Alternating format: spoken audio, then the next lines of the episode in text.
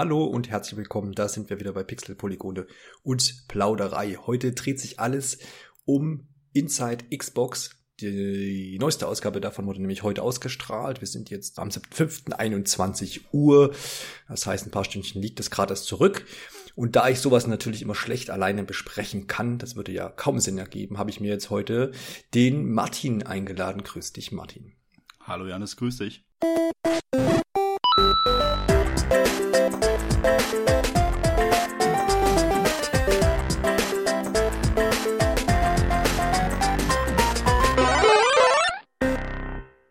Zwei Worte zu dir. Du bist jetzt schon eine Weile bei uns im Team als Redakteur, hast dich da gemausert und testest schon Spiele bei uns auf nintendoonline.de und auf PS Now und schreibst fleißig News. Und jetzt hat es sich ergeben, für alle treuen Zuhörer, die jetzt schon den Alexander so die letzten Folgen vermisst haben, dass der Alex nicht mehr so richtig die Zeit findet für unseren Podcast, was wir natürlich respektieren. Er hat sich bei uns so ein bisschen anders positioniert, geht es wichtiger Sachen einfach an, ne? Organisationen und er hilft uns an allen anderen Stellen natürlich noch aus. Und da haben wir gedacht, dann zerren wir doch den Martin vors Mikrofon, weil in dem sehen wir hier einen großen Experten. Deswegen nochmal willkommen jetzt hier bei Pixel, Polygone und Plauderei. Willst du noch was sagen? Willst du noch dich kurz vorstellen? Oder war das schon genug? Nein, ich denke, die Leute bekommen einen guten Eindruck, wenn wir jetzt über die Themen reden. Genau. Und über Feedback freue ich mich natürlich auch. Richtig, immer. Also im Nachhinein, wenn alle den Daumen runter irgendwo machen, dann schmeißt man wieder raus. Genau. Dann müssen wir uns jemand anders bemühen. Jo, so machen wir das. Also, wie gesagt, Inside Xbox heute ist natürlich ganz, ganz neu eigentlich. Was heißt ganz neu? Es ist halt so ein bisschen ein Feld, wo wir nicht so oft unterwegs sind. Ihr wisst es, häufig haben wir Nintendo-Themen und PlayStation-Themen, was ja in der Natur der Sache liegt, aufgrund unserer beiden Webseiten. Aber natürlich, wenn so eine neue Konsolengeneration ansteht, dann wollen wir auch den Blick ein bisschen weiter schweifen lassen. Und es ist ja auch schon so ein bisschen, man ist ja dann auch schon so ein bisschen aufgeregt. Denn es wurde ja jetzt groß angekündigt, dass diese Ausgabe eben Gameplay von Spielen zeigen soll, die von Drittanbietern kommen. Also was weiß ich, alles, was ja eben nicht Xbox Game Studios ist. Wir gehen ja die Titel gleich durch. Und das klang ja schon mal auf jeden Fall verlockend. Vielleicht kann man das vorab schon mal klären. Martin, warst du denn jetzt heute, also warst du ein bisschen gehypt vorab? Hast du dir viel erwartet oder hast du das runterhalten können und warst dann dementsprechend vielleicht auch nicht enttäuscht oder war es total geil heute? Also das war so ein zweischneidiges Schwert, muss ich sagen, weil die Vorfreude war schon relativ groß, auch wenn dann später gesagt wurde, die Erwartungen sollen ein bisschen gedrückt werden und man solle jetzt nicht allzu viel erwarten, aber dennoch, wenn es dann heißt, okay, wir zeigen erstes Gameplay von der neuen Konsolengeneration, ist man natürlich aufgeregt und freut sich drauf und von daher war es so ein bisschen, ich muss sagen, am Ende muss man das Thema so ein bisschen trennen, weil einerseits war ich ein bisschen enttäuscht aufgrund meiner eigenen Erwartung, gerade im Bezug darauf direkt zu sprechen zu kommen, weil es ja hieß Gameplay von größten Titeln und da ist dann die Frage natürlich, wie definiert man Gameplay? Ja. Und wenn ich mir sage, okay, ein Ingame-Trailer ist für mich kein Gameplay, wenn man diese Definition wählt, dann kann man gut enttäuscht sein davon. Es gibt auch Ausnahmen auf jeden Fall, aber von den großen Titeln darf man dann auch ein bisschen enttäuscht sein. Aber nichtsdestotrotz steht das natürlich ein bisschen im Kontrast, dass man einigen Titeln dann ihren Inhalt abspricht und sie sind halt einfach besser, als es angekündigt wurde. Und das geht aber darunter ein bisschen verloren, dass man quasi sagt, okay, wo ist jetzt mein Gameplay? Und ich finde hier alle Titel plötzlich blöd, weil das nicht erfüllt wurde. Und da muss man auch aufpassen, dass man den Titeln auf der anderen Seite eben nicht Unrecht tut. Ja, dass man dann auch fair bleibt, sozusagen. Ja, ich weiß aber, was du meinst. Also es ist ja immer, wenn man vom Gameplay spricht, hat man ja schon die Erwartung, dass man wirklich Ingame-Szenen am besten noch live gespielt bekommt. Ne? Aber ist ja auch klar, ich meine, normalerweise wäre man da vielleicht jetzt nicht so groß aufgeregt oder so groß interessiert, weil Gameplay ist immer schön zu sehen, aber es geht halt jetzt um diesen Faktor, glaube ich, neue Konsolengeneration und da ist man hat ja noch nicht viel gesehen, ne? Und das ist jetzt auch nach dem heutigen Event wahrscheinlich nicht viel besser geworden tatsächlich. Wir haben jetzt kürzlich auch die Enthüllung von dem neuen Assassin's Creed gehabt, da war es ja auch ähnlich, ne? Da haben wir auch so ein viel Cinematic bekommen und ja. Aber gut, man muss ja auch die Spannung noch weiter hochhalten. Genau, es geht ja um Setting und es geht um die Vorfreude und das wurde auf jeden Fall gut gemacht und ja, so ein kleines Feedback-Fazit kann man ja am Ende nochmal schließen, aber es gab auch Sachen zum Lachen während der Präsentation, da haben sie auch so ein bisschen drauf dafür gesorgt. Das haben sie schon ganz gut gemacht. Gut, dann würde ich sagen, stürzen wir uns mal auf die einzelnen Titel, die wir denn heute hier drin hatten, in den gut 30 Minuten. Ganz am Anfang stand da Bright Memory Infinite. Das ist ja ein Titel, der quasi von einer Person entwickelt wurde, was, wenn man sich den Trailer, der da gezeigt wurde, den kannte man ja so auch schon von der Steam-Version, wo dieser Early Access für, ich glaube, knapp 7 € verfügbar war, dieses eine Level quasi schon kannte.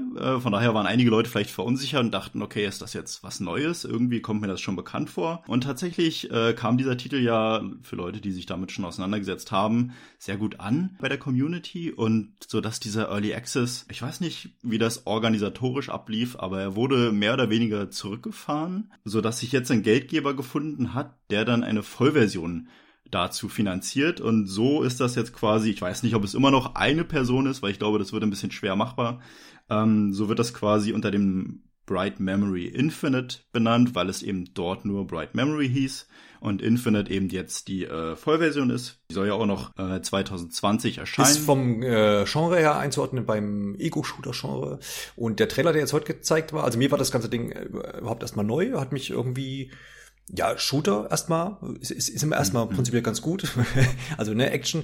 Mich hat's dann überrascht, dass dann das so ein bisschen gemixt war mit Samurai-Kämpfern, und dann steigt er auch in einer Szene dann so fix in ein Auto rein und rast dann davon. Also, das ist dann schon auch im Gameplay so. Das hat mich dann so ein bisschen, also für mich war das jetzt was Frisches. Ich kann natürlich sagen, dass es, ne, wie du jetzt schon sagst, dadurch vielleicht, wenn man es schon kennt, ein alter Hut ist.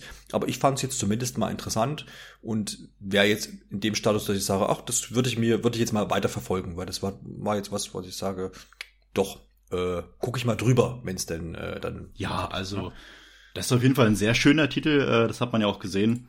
Und wie gesagt, wenn man den jetzt von Steam her schon kannte und sowieso einen leistungsstarken PC hat, dann ist das jetzt vielleicht nicht allzu neu, aber gerade für eine Konsolenpräsentation war das schon echt schick gemacht. Es bleibt natürlich die Frage, wie viel Gameplay jetzt wirklich hinter dieser schönen Fassade bleibt, weil wenn so viele Effekte einprasseln auf den Spieler quasi, hat man ja manchmal die Befürchtung, okay, da hängt das Gameplay so ein bisschen hinterher, und das hatte ja, wie du sagst, viele Elemente. Mhm. Also ob das jetzt Shadow Warrior war oder Doom Eternal so ein bisschen wiederzuerkennen war, ja.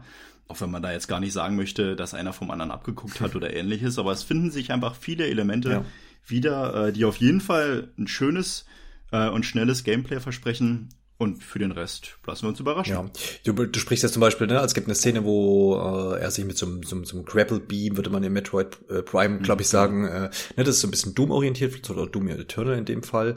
Genau, natürlich dann Samurai und das dergleichen. Ja klar, Inspiration sollte da ja eh mal irgendwie da sein. und ist ja auch nicht. Also das sah schon ganz cool aus. Ja, genau. Man jetzt mal, also das ist schon irgendwie... War schon cool trifft's, genau. Release, ich glaube, da wurde auch noch so grob gesagt 2020. Mal sehen, ob das dann so eingehalten wird. Schon mal weiter. Also da es halt auch gar nicht genauer betitelt wurde, denke ich mal, das ist eher so eine grobe Idee. Man sollte dann vielleicht nicht überrascht sein, wenn es dann eben doch ein bisschen später wird, weil es ist halt mehr oder weniger der Trailer, den man eigentlich schon kannte. Ich habe da jetzt natürlich nicht 1:1 gegeneinander gelegt und geschaut, welcher jetzt vielleicht anders ist, aber da das so im Allgemeinen schon ein bisschen bekannt war, weiß man halt auch nicht, wie weit da gerade die Entwicklung ist. Aber wir schauen. Ist es auch nicht bekannt, oder weißt du das, ob das jetzt, da hat jetzt auch Microsoft nicht seine Finger im Spiel, dass die jetzt gesagt haben, hier, nimm jetzt die Asche, wir sind jetzt diejenigen, die dich hier fördern. Ich glaube nicht, weil das weiß ich leider gar nicht. Nee, ich glaube, das wäre jetzt hier auch, das hätten sie jetzt hier auch wieder gleich geclaimed, glaube ich. Ich denke auch. Also ich denke auch, es war ja, ich schaue nochmal gerade nach. Ja. Aber es wurde ja auch nicht als World Premiere oder irgendwas betitelt. Genau, sonst hätten sie das ja, glaube ich, auch gleich gesagt, das denke ich. Ja, genau. Und es ging ja auch darum, wie du selbst sagst, es ging ja darum, die Partner vorzustellen, was jetzt alles nicht Game Studios war. Das wurde ja am Anfang auch genannt, dass die Präsentation zu den Spielen von den Game Studios im Juli folgen. Ja. Mhm. Und dass das wahrscheinlich eher sowas ist wie, okay, das finden wir ganz cool, das ist ein guter Reinkommer von Microsoft-Sicht aus, und ja, da werden die jetzt, glaube ich, nicht so viel ihre Finger im Spiel haben. So wird es sein. Dann gab's was Bekannteres und was wahrscheinlich genauso massentaugliches wie ein Ego-Shooter, nämlich ein Rennspiel, Martin. Genau. Also das war ja, ich sage mal, da hat man bekommen, was man erwartet hat. Es war ja fast sofort zu erkennen, auch wenn ich kurz noch überlegt habe, ob es ein The Crew irgendwas wird, wobei das aber nicht ganz gepasst hätte. Ja. Aber dann Dirt 5 zu sehen, ich sage mal, wie du sagst, das ist das, was man sich erhofft. Es ist ein Rennspiel, es ist ein offenbar qualitativ hochwertiges Rennspiel, was uns dann im Oktober 2020 habe ich eigentlich gelesen, aber ich habe auch schon 2021 jetzt gelesen, also ich habe halt einen Trailer gesehen, wo es glaube ich hieß 2020, vielleicht ist man sich da gar nicht so einig bisher, oder zumindest über die Kommunikation noch nicht so ganz einig, aber wir schauen mal und ich denke, da erwartet uns auf jeden Fall ein grafisch hochwertiges Spiel, was auf jeden Fall viel, viel Rennspaß bietet und ich meine, das war ja auch die World Premiere, eine der World Premieres heute. Von daher denke ich, wird uns da in Zukunft auch noch viel Material erwarten. So ist es. Also da hat man wirklich noch keinen tiefen Einblick irgendwie in neue Features oder irgendwas bekommen. Genau. Da war einfach wieder Ziel. Hier ist in der Entwicklung und kommt dann, wie immer, von Codemasters, wenn es soweit ist. Also ich glaube, ich glaube, es ist halt auch, wie du schon sagtest, es ist immer gut, wenn, gerade wenn so dann im Startzeitraum, wenn das Spiel dann vielleicht noch im größeren Launch-Zeitraum erscheint, gut, einfach ein Rennspiel zu haben. Das ist schon so für den Massenmarkt vor allem auch immer wichtig, ne? Auf jeden Fall. Bei den letzten beiden Titeln, die wir jetzt besprochen haben, gibt's auch noch ein Feature, was nicht vorhanden ist, aber was jetzt bei der Xbox neu ist. Man hat in der Vergangenheit da schon mal so ein bisschen drüber sprechen können oder drüber lesen können in dem Fall.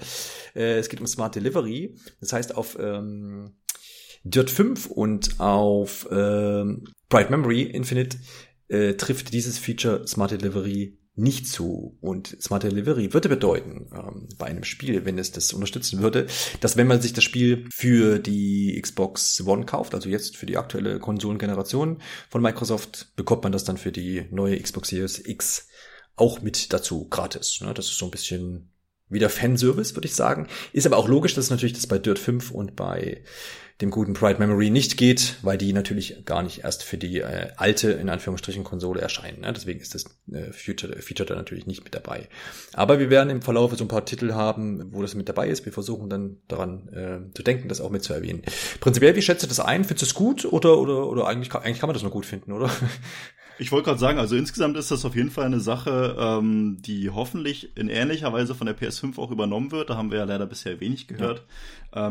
Wurde ja heute auch, ich glaube, das war heute in den News, dass das Logo zur, ich habe es gerade wörtlich gar nicht im Kopf, aber dass es quasi optimiert ist für die Series X, wurde ja auch enthüllt, das Logo dafür, und wurde ja auch so ein bisschen gezeigt teilweise. Genau, ja.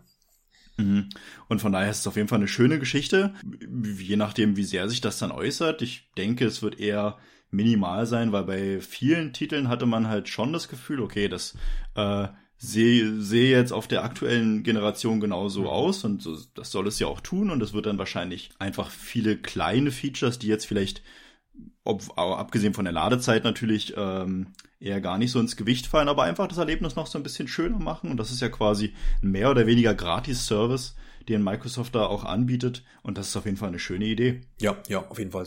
Hast du gut zusammengefasst. Ist einfach so ein On-the-Top-Ding. Und vor allem, das macht dann auch den Übergang einfach sehr angenehm. Wenn man jetzt schon eine Xbox hat, dann muss man sich da irgendwie keinen Kopf machen. Und dann braucht es auch halt nicht dieses, man hat dann, das ist also sicherlich auch gut für die Entwickler und für die Publisher, weil die müssen sich jetzt nicht die Sorge machen, dass jetzt Leute sagen, ach, ich kaufe jetzt die aktuelle Version für die Xbox One nicht. Ich warte, bis die Xbox Series X Version erscheint des Spiels, irgendeines Spiels, sondern kann ja gleich zuschlagen und kriege ja dann einfach die neue Version obendrauf. Das ist eigentlich echt für alle Seiten, glaube ich. Das wäre ja dort das Problem, wenn jetzt alle Spiele zum Release der neuen Konsole rauskommen, dann würde das Spiel halt vielleicht auch nicht gekauft werden, weil es dann vielleicht untergeht, wie zum Beispiel jetzt unser nächster Titel.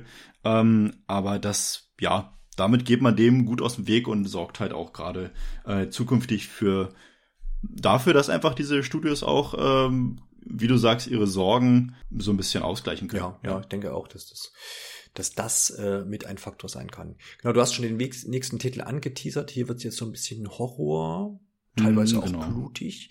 Titel heißt Scorn. Hat mir jetzt auch überhaupt nichts gesagt. Ist auch neu, ne? Also, oder gab's da so? Ja, nicht so ganz. Okay. Ich bin ja auch bei sowas immer ein bisschen sensibel tatsächlich. Mhm. Also ich habe bei einigen Szenen doch sehr das Gesicht verzogen und musste dann doch nochmal hingucken, um es genau zu verstehen. Auch wenn das natürlich relativ schwierig war, bei dem Titel genau zu verstehen, worum es jetzt gerade geht. Ja. Aber nach einem bisschen nochmal nachlesen, ist es ja doch ein Titel, der wohl schon länger auch in der Mache ist, der so ein bisschen vor sich hergeschoben wurde. Und das war halt schwierig zu sagen, ob dieser Titel überhaupt noch erscheint. Grundsätzlich ist es eben ein, ich sag mal, Alien-Setting jetzt im groben Stil, weil es halt doch so ein bisschen schon an die Filme erinnert, an die alten Filme zumindest. Es ist so ein bisschen düster, morbide.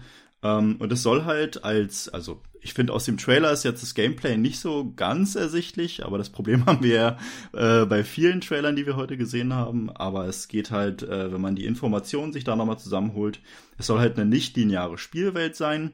Also es soll auch im Grunde genommen eine Art Open World geben, auch wenn diese Open World eben diese Spielwelt, in der man sich befindet, ist wohl ein Lebewesen selbst.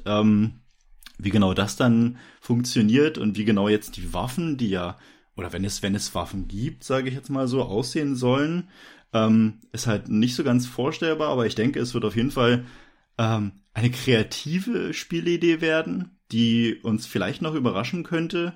Das Einzige, was eben so ein bisschen böse aufstößt, ist eben dieser Fakt, dass es schon eine Weile seine Runden dreht und wir einfach hoffen, dass jetzt quasi ein neuer Horror-Titel seinen Weg dann auch auf die neue Konsole findet. Da jetzt auch für diesen Titel kein Smart Delivery angekündigt wurde, ja, schauen wir mal, was da jetzt kommt. Und da ist, also was ich sagen wollte, ist, dass kein Smart Delivery angeboten wird, was ja dann wahrscheinlich heißt, dass es einfach in diesem Jahr knapp nur erscheinen dürfte. Es ist ja auch angegeben mit einem Release-Datum 2020. Und ja, wir schauen mal. Das war ja jetzt wirklich sehr fern von Gameplay-Szenen noch. Und ja. Genau, ich habe jetzt auch gerade mal geguckt, weil du sagst, es geistert schon ein bisschen rum. Zumindest auf dem offiziellen YouTube-Kanal von App Software, die das ganze Ding entwickeln, ist das erste Pre-Alpha-Footage von vor 5 Jahren und der erste Teaser-Trailer von vor 3 Jahren. Also du hast recht, das ist schon ein bisschen unterwegs. Aber das muss ja nicht immer Schlechtes bedeuten tatsächlich. Genau. Ne? Man kann das auch ganz kann da auch Gutes dahinter stecken, dass man nämlich sagt, okay, hat eine große Entwicklungszeit und schiebt das auch so, schiebt das auch so lange oder optimiert es so lange, bis man jetzt sagt, okay, jetzt haben wir hier auch eine neue Hardware und können da vielleicht auch das Beste dann rausholen. Also interessant ist es irgendwie allemal, du hast es ja jetzt schon gut beschrieben. Es wirkt jetzt zumindest nicht wie so ein 0815, wir sind jetzt mal hier so ein Horror-Titel und machen irgendwie so creepy Sachen, sondern es scheint so, als würde noch ein bisschen mehr dahinter stecken, aber man kann es auch nicht wirklich 100% rauslesen, was sie denn nun jetzt wollen. Aber gut, genau. Ja, das ist einfach ja. Es wäre halt interessant zu wissen, ob diese ganze Spielidee sich jetzt groß nochmal geändert hat. Also vielleicht war es ja früher auch mal ein linearer Titel und man hat jetzt quasi dadurch, dass wir auch diese Präsentation jetzt gesehen haben, scheint da ja auch ein bisschen Geld da zu sein, um dieses Titel zu entwickeln. Vielleicht hat man das jetzt noch ein bisschen aufgestockt und hat dadurch neue Möglichkeiten bekommen. Das wissen wir leider nicht ganz genau. Aber dadurch können wir uns umso besser überraschen lassen. So ist es. Und jetzt kommt Samus Arans Konkurrentin anscheinend irgendwie, ne? Mit einem neuen Titel, der angekündigt wurde, nämlich Chorus.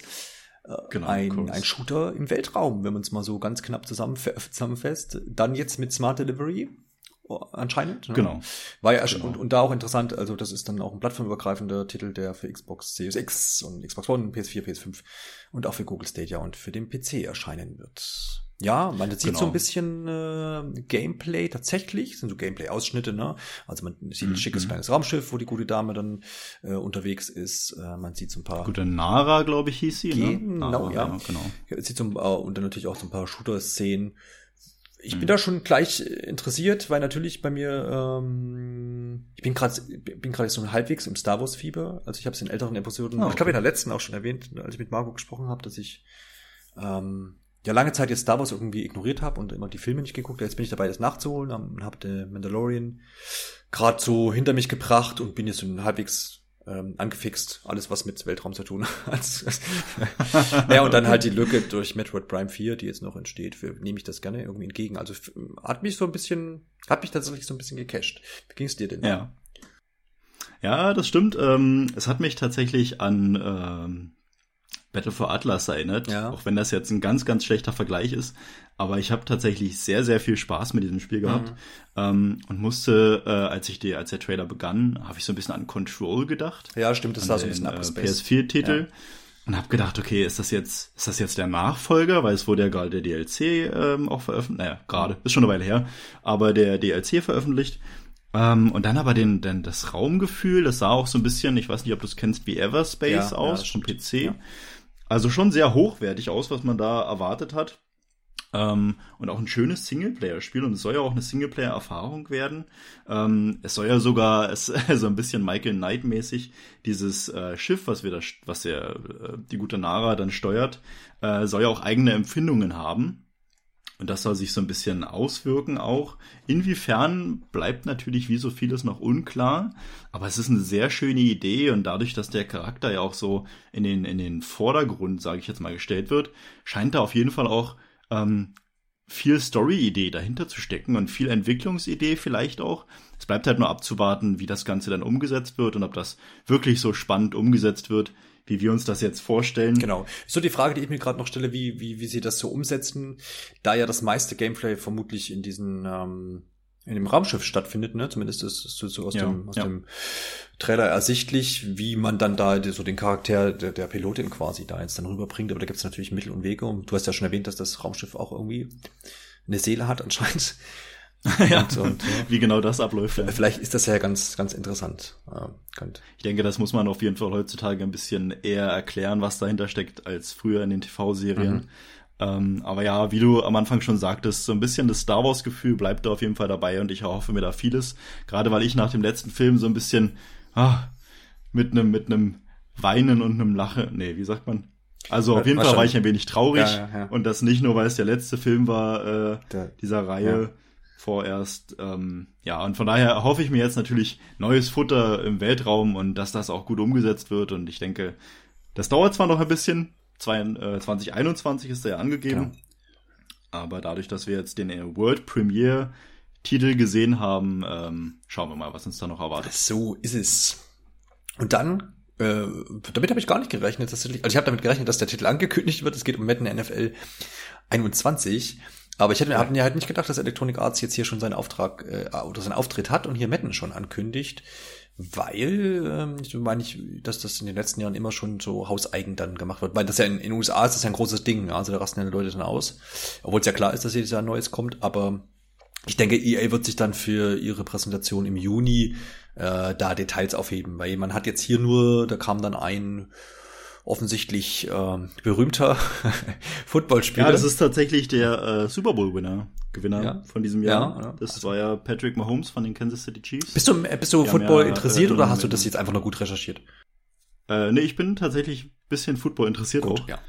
Von daher das Gesicht kam mir doch sehr bekannt vor und er hat ja auch gesagt, wodurch man sich dann vielleicht auch ein bisschen älter fühlt, dass es diese Spielereihe schon sehr viel länger gibt, als er im Leben ist. Und das ist, wenn man sich mal die Anfänge zurückdenkt, ist das ja wirklich schon eine ganze Weile her. Und er ist halt, ich weiß gar nicht, wie alt er wirklich ist, aber Anfang 20 maximal. Das heißt, er ist auch wirklich sehr jung, ist aber natürlich eine große Werbefigur jetzt durch es war ja auch ein ganz spannendes Spiel und er hat eine großartige Saison gehabt. Ist jetzt natürlich wie auch viele andere Sportarten davon gescheiden, dass er jetzt seinem Training einfach nicht nachgehen kann. Die Saison geht ja, hat noch ein bisschen Pause, sage ich mal so. Von daher ist da noch ein bisschen Puffer. Wir schauen mal, wie sich das weiterentwickelt. Aber er ist auf jeden Fall bei allen Fans eine bekannte Persönlichkeit und auch ein gutes Werbegesicht für dieses Spiel, weil er einfach, er hat eben nicht nur diesen Erfolg, sondern er hat auch einfach das Charisma, er hat eine er hat eine interessante Persönlichkeit und er ist einfach so dieser, gute Laune Mensch einfach. Wenn man ihn jetzt sieht und spielen sieht und man sieht auch, er hat einfach Freude an diesem Spiel und dadurch halt auch, also kombiniert mit seinem Talent ist das einfach eine Freude, ihm dabei zuzuschauen, ob man jetzt Fan seiner Mannschaft ist oder nicht. Aber um zum Spiel zurückzukommen, das war ja quasi eine schöne History-Show, sage ich jetzt mal so. Aber vom wirklichen Spiel, also ich glaube, da war gar keine Szene von dem neuen Spiel zu sehen. Maximal aus Sekundenbruchteile, ja.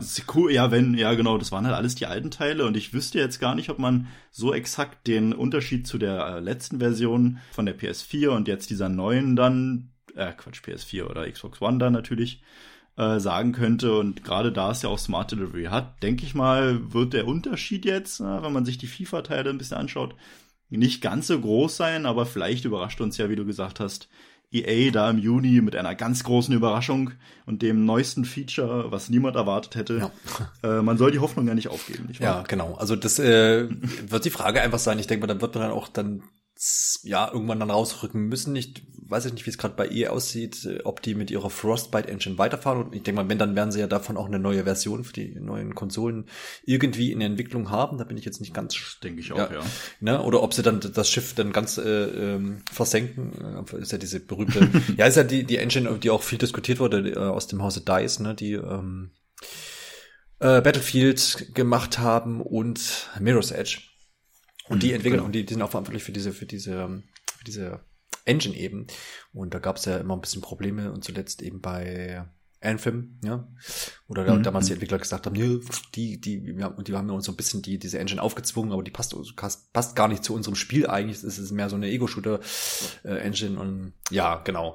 Aber zum Beispiel FIFA wird ja damit auch gebaut. Also zumindest auf den Konsolen, die nicht Switch heißen. Ja, genau. Ich sag mal so, die beiden großen jährlichen Sporttitel, laufen ja auch in den meisten Fällen sehr rund. Ich denke, man hat sich damit arrangiert und man wird dafür sorgen, dass auch bei einer Frostbite Series X Engine dafür gesorgt sein wird, dass dieses Spiel gut laufen wird, um entsprechende Käufer auch zu finden. Eigentlich. Ja, klar, genau, auf jeden Fall. So wird es sein. Aber ich denke, wie du auch sagst, man wird da jetzt nicht die allzu großen Überraschungen erleben. Außer man wird hier eines Besseren belehrt. Aber wie das eben so bei jährlichen Titeln ist, irgendwann ist da auch mal dann die Luft raus, was neu angeht. Was ich mir nämlich aufgeschrieben habe, ist an der Stelle, dass bei der Präsentation immer mal wieder unten der Hinweis eingeblendet wurde, dass man doch dranbleiben soll, weil dann das Gameplay zu Assassin's Creed Valhalla noch kommt quasi. Das war mal so wie so eine kleine Werbeeinblendung und bleiben Sie dran, das Gute kommt jetzt noch. Und ich habe dadurch immer so ein bisschen das Gefühl gehabt, das ist jetzt alles so Füllmaterial. Und das war halt einer dieser Punkte, wo ich sage, jetzt mach die Spiele doch nicht so schlecht, weil wenn du dann in dem, ob es jetzt bei Madden war oder bei einem anderen Titel, ich glaube, es war da schon das zweite oder dritte Mal vielleicht sogar, dass dann halt gesagt wurde, und bleiben Sie dran für das Gameplay zu Assassin's Creed Valhalla. Und das finde ich schade eigentlich, dass man dann sagt, okay, es ist klar, dass das, wie sagt man, der Goldjunge quasi am Ende vorgestellt wird, aber dass man dann immer wieder sagt, okay, bleiben Sie dran, es wird noch gut. Mehr oder weniger, je nach Einstellung natürlich. Ja, das fand ich ein bisschen schade. Die Frage, wie es zustande gekommen ist, ob da jetzt Ubisoft so einen Stein im Brett da hat bei denen oder möglich, auch möglich. Keine Ahnung. Oder ob man dann wirklich gesagt hat, so aus redaktioneller Sicht, ja, das ist jetzt irgendwie doch das fetteste Spiel von allen, was wir heute haben. Ich weiß, kann ich mir eigentlich nicht vorstellen. Muss man gar nicht sagen, nee, finde ich gar nicht so. Nee, eben, also eben, das ist ja auch eine subjektive Sache. Genau. Da gibt es ja genug Leute, die sagen, mir völlig egal. Ja. Aber gut. Kommen wir ja dann noch dazu. Genau, da gab es ein Spiel, das ein Nachfolger zu einem Spiel von 2004 ist. Also ich betitel es Vampire The Masquerade Bloodlines 2 dann in dem Fall. Also ich meine, es hat ja eine harte Zeit hinter sich. Es wurde ja vorgestellt, die Leute waren nicht so recht zufrieden. Es sollte ja, ich weiß gar nicht, ob es schon rauskommen sollte eigentlich oder demnächst hätte rauskommen sollen. Wurde dann aber nach der heftigen Kritik ja nochmal verschoben und einige Elemente, die ich jetzt gar nicht so genau benennen kann, wurden da nochmal versprochen, dass man sie überarbeitet. Es ging halt gerade auch ums Gameplay, soweit ich mich erinnere. Und das war jetzt natürlich auch schwer rauszusehen, ja. Es war so ein bisschen erkennbar, okay, Paradox ist da seinem Namen gerecht geworden in dem Trailer und man hat auf jeden Fall, der Trailer bleibt in Erinnerung, sage ich mal so. Mhm. Ich habe jetzt persönlich mit den Vorgängern nichts zu tun gehabt. Hab die nicht gespielt, bin aber durch den Trailer auf jeden Fall schon auf den Geschmack gekommen und weiß aber leider ansonsten relativ wenig über diesen Titel. Genau, mir ist noch bekannt, dass der erste Teil, also ich glaube, die müssen dann ein relativ großes Erbe quasi antreten, weil das Ding damals von seiner Story und dergleichen wohl sehr hochgelobt war und da viele, so eine große Fangemeinde eben hat, die da auch so ihre genauen Vorstellungen einfach haben, ja, wie du es ja gerade schon angeschnitten hast, dass da auch jetzt noch Änderungen vorgenommen wurden, weil es da einfach jetzt schon Kritik gab während der Entwicklungszeit. Also das ist so ein bisschen, glaube ich, der Druck jetzt, der auf diesem zweiten Teil da jetzt irgendwie aufliegt. Mhm. Aber ansonsten, ja, also das ist jetzt wieder sowas, wo ich sage, ja, können sie mal machen. Ja. Also klar, der Trailer ist schon irgendwie interessant, so was gezeigt wurde, aber ist wahrscheinlich einfach auch wieder nicht so mein Ding.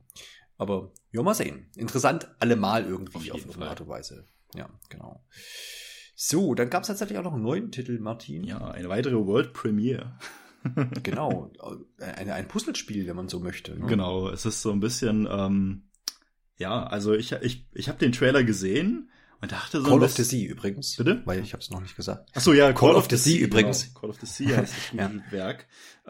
Es soll spielen in den 1930er Jahren. Von Entwicklern wurde wohl gesagt, dass es eine von Lovecraft inspirierte Welt ist. Das hat man ja in letzter Zeit auch schon das häufigere Mal gehört.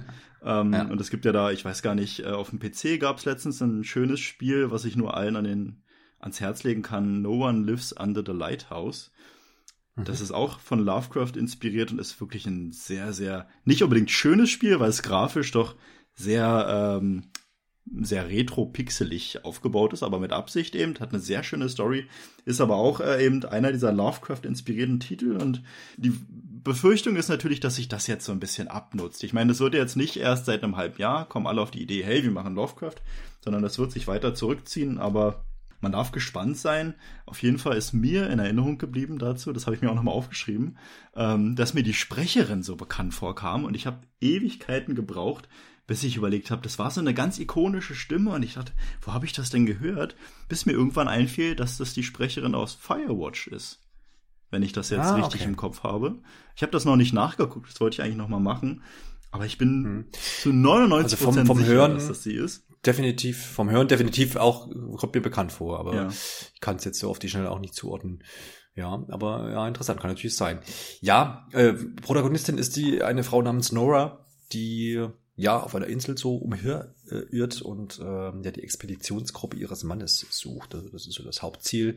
Sieht so grafisch ganz nett aus. Er ist nicht jetzt so hyperrealistisch. Es ist so ein bisschen, auch kein Cell-Shading. Ich weiß nicht, so ein bisschen. Es ist so ein bisschen wie Sea of Thieves, oder? Ja, so ein bisschen. Es hat so diesen Stil so ein bisschen davon. Genau, ja. Aber sehr schick irgendwie auf seine Art und Weise. Sehr atmosphärisch wirkt das Ganze auf jeden Fall. Also ich bin gegenüber Puzzlespielen eigentlich immer aufgeschlossen. Man muss jetzt, ich meine, das ist ja auch ein sehr gewachsenes Genre, ne? Das ist jetzt nicht, bei Puzzle könnte man jetzt an Tetris denken oder an was weiß ich nicht, so klassische Sachen, aber das ist ja jetzt quasi, also, ja auch einfach erkunden, ne? Genau. Erkunden. Sicherlich auch dann Story getrieben. Inwiefern dann diese Rätsel wirklich Rätsel sind, ne? Weil es gibt ja ein weites Spektrum von Rätseldefinitionen oder Puzzle in dem Fall. Ja. Das wird man sehen, ja. Das war halt auch wieder einer dieser Fälle, wo man sagt, okay, schade, dass da nicht mehr Gameplay gezeigt wurde. Aber ja, genau. So ist es. Dann gab es schon wieder etwas aus dem Shooter-Genre. Ja. Auch einen neuen Titel aus dem Hause Curve Digital und dann auch schon im 2020. Und auch Smart Delivery. Mhm, genau. The Ascent, so wird es ausgesprochen, ne? The Ascent. Ja, genau. So ist es. Smart Delivery, genauso wie übrigens eben auch das gute Call of the Sea, nur der Vollständigkeit halber. Ja. Ja, das ist auch wieder so ein bisschen abgespaced, so ein bisschen in Zukunft angelegt. Erzähl uns mal Cyberpunk, so ein bisschen. Genau. Ist ja auch gerade, machen auch gerade viele Spiele. Da versuchen alle so ein bisschen noch mit die Welle von Cyberpunk 2077 mitzunehmen. Ich denke mal, das hat auf jeden Fall seine Gründe auch so ein bisschen darin, dass man diesen Hype mitnehmen möchte. Es sieht auf jeden Fall das ist wirklich eines der Spiele aus dieser Präsentation, wo ich sagen muss, wow, da sind die Details in der Spielwelt wirklich so schön gemacht, dass ich auch einfach sagen muss, das ist einer der Titel, wo ich sagen muss, da sieht man auch mal wirklich, dass man vielleicht auch noch ein bisschen mehr erwarten darf, dass einfach diese Welt, ich sage mal, schnell funktioniert, ohne Ruckeln und dann trotzdem noch faszinierend aussieht durch die Effekte, durch die ganzen Hintergrundsachen, die passieren, weil das Spiel hat ja auch, wenn man sich den Trailer anguckt, so eine gewisse Perspektive. Man hat so ein wunderschönes Gefühl von Tiefe. wenn man in die Welt hineinschaut. Und genau, es wurde ja gesagt, dass das sowohl Solo als auch Koop möglich sein soll. Und es soll auch ein RPG sein. Ja, es ist ja in erster Linie, sieht es erstmal aus wie ein Twin-Stick-Shooter. Und das wird es... Genau, es ist also eine Draufsicht, muss man vielleicht mal hier erwähnen. Also kein Ego-Shooter, weil man bei Shooter denkt man oft an Ego-Shooter, also eine Draufsicht, genau. So ein bisschen wie, ja, Diablo. Ne? Genau. Also von der Ansicht her, genau, ja. Es ist so ein bisschen wie das verschollene, dessen Namen ich gerade vergessen habe, was jetzt auch für die Switch und andere Konsolen erst rauskam, wo die Fans ein bisschen enttäuscht von waren, wegen der Grafik. Was auch so ein Twin-Stick-Shooter war, eine bekannte Reihe, dessen Namen mir aber gerade einfach nicht einfällt. Kann ich dir auch überhaupt gar nicht sagen, wo du hier hin willst. Ja, wo ich gerade hin möchte, vielleicht weiß ich das gerade gar nicht. Aber genau, also es hätte so ein bisschen dieser neue Nachfolger sein können, den man sich damals vielleicht versprochen hat, aber unsere Hörer können das ja vielleicht nochmal irgendwie uns mitteilen, wie das war, wie der Titel hieß. Und das verspricht auf jeden Fall sehr viel Schönes. Und ich denke, da macht sich dieses Smart Delivery, was ja hier auch angekündigt wurde, weil es noch 2020 erscheinen soll, wird sich hier deutlich bemerkbar machen, denke ich. Ja, das definitiv. Also das ist sowieso jetzt, wie gesagt, wir haben ja schon erwähnt, man hatte jeweils aber nicht so viel Einblick bekommen in Gameplay und etc. Aber ich habe das neulich schon diskutiert, auch in einer unserer Episoden, dass man viele Sachen halt der neuen Generation tatsächlich, wie du jetzt auch schon erwähnt hast, so in Sachen von Ladezeiten, von Sachen, die im Hintergrund passieren, dass das halt auch so Details sind, die du dann vielleicht auch erst wahrnimmst, wenn du so ein Spiel dann wirklich spielst, weil ich glaube, der grafische Quantensprung, der wird uns wahrscheinlich dann auch erst ersichtlich, wenn jetzt wirklich von Xbox Game Studio spielen oder wenn jetzt dann Sony auch hauseigene Spiele auspackt, die von vornherein jetzt auch vielleicht für die PS5 konzipiert waren oder für die Xbox Series X. Und dann muss man ja auch mal sagen, so ein am Anfang von so einem Konsolenzyklus ist ja auch noch nicht alles ausgereizt. Meistens sind es ja dann schon doch so zwei Jährchen, bis man dann so ein Titel kommt, wo man sagt, ach du Scheiße, jetzt hat's aber einer mal richtig übertrieben. Ne? Also ich denke da immer bei der PlayStation so, wo mir das erste Mal so der Mund tatsächlich aufging, Uncharted 4, ja. Wo echt was ja auch nochmal viele Sachen neu, was du vorher einfach nicht gesehen hast, gemacht hat und das braucht halt einfach seine Zeit. Ja, genau. Und selbst wenn man jetzt mal schaut, Final Fantasy VII, auch wenn es grafisch seine Einschnitte hatte, an gewissen Texturstellen und so weiter, das sieht ja auch schon sehr faszinierend aus, ja. Und wenn man da jetzt noch ein bisschen an diesen Details arbeitet, wäre das halt so eine Sache, die man dann, auch wenn das jetzt PlayStation ist, aber bei Smart Delivery gut erkennen würde, dass es da wirklich nochmal einen kleinen Sprung gab. Und wie du sagst, nicht nur, dass das seine Zeit braucht, sondern auch, dass man die entsprechende Technik ja erstmal zu Hause haben muss, um so ein 4K-Spiel dann auch mit seinem 4K-Fernseher darstellen zu können. Ich denke, da wird man auch eine Weile brauchen, dass man das jetzt wirklich erkennt. Ja, definitiv. Genau. Dann ging es mit einer weiteren Neuankündigung weiter, nämlich The Medium aus dem Haus Bloober Team. Ja. Genau, die nämlich, das wird dann vielleicht einigen was sagen, Layers of Fear und Blair Witch entwickelt haben, die ja beide eigentlich ganz gut weggekommen sind und auch ihre Anhänger gefunden haben. Also man bedient hier dann das Horror-Genre abermals. Und die gute Marian, oder die Marianne, genau, die kommt in eine verlassene Hotelanlage. Das ist aber auch neu. Ja, das kennt man auch noch nicht vorher. Man möchte nicht meinen, dass es von Silent Hill auch ein bisschen inspiriert ist. Nicht, dass da wurde ja auch mitgeholfen quasi aus dem alten Team. Genau, genau. Und sie hat eine Vision eines Kindsmordes und dem muss sie natürlich jetzt irgendwie nachgehen und sucht in einem verlassenen Hotel Antworten, wie man das nun mal so macht, wenn man irgendwie klassische Situation eines Detektivs. Genau, ja. Und dann noch was, jetzt sind wir aber auch wieder gemein, aber man muss auch mal gemein sein, vielleicht wird es ja trotzdem ein tolles Spiel. Die gute Marian lebt natürlich auch noch in zwei Welten, ist ja klar. Ja, sie ist halt das angesprochene Medium. Genau. Kann halt dadurch, dass sie die Verbindung zwischen, ich sage jetzt mal, unserer realen Welt und der Geisterwelt herstellen kann, kann sie halt in Leute schauen und sieht dann natürlich auch, ob die sie jetzt anlügen oder ob die dann ehrlich zu ihr sind.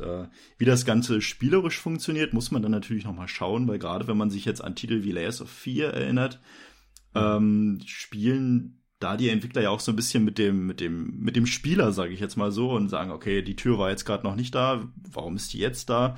Wenn man ganz böse sein möchte, wo wir gerade beim Böse sein sind, möchte man fast meinen, dass es ein kleiner Walking Simulator ist, dessen Steuerung... Muss ja nichts Schlechtes bedeuten. Ja, das stimmt, das muss auch nichts Schlechtes bedeuten.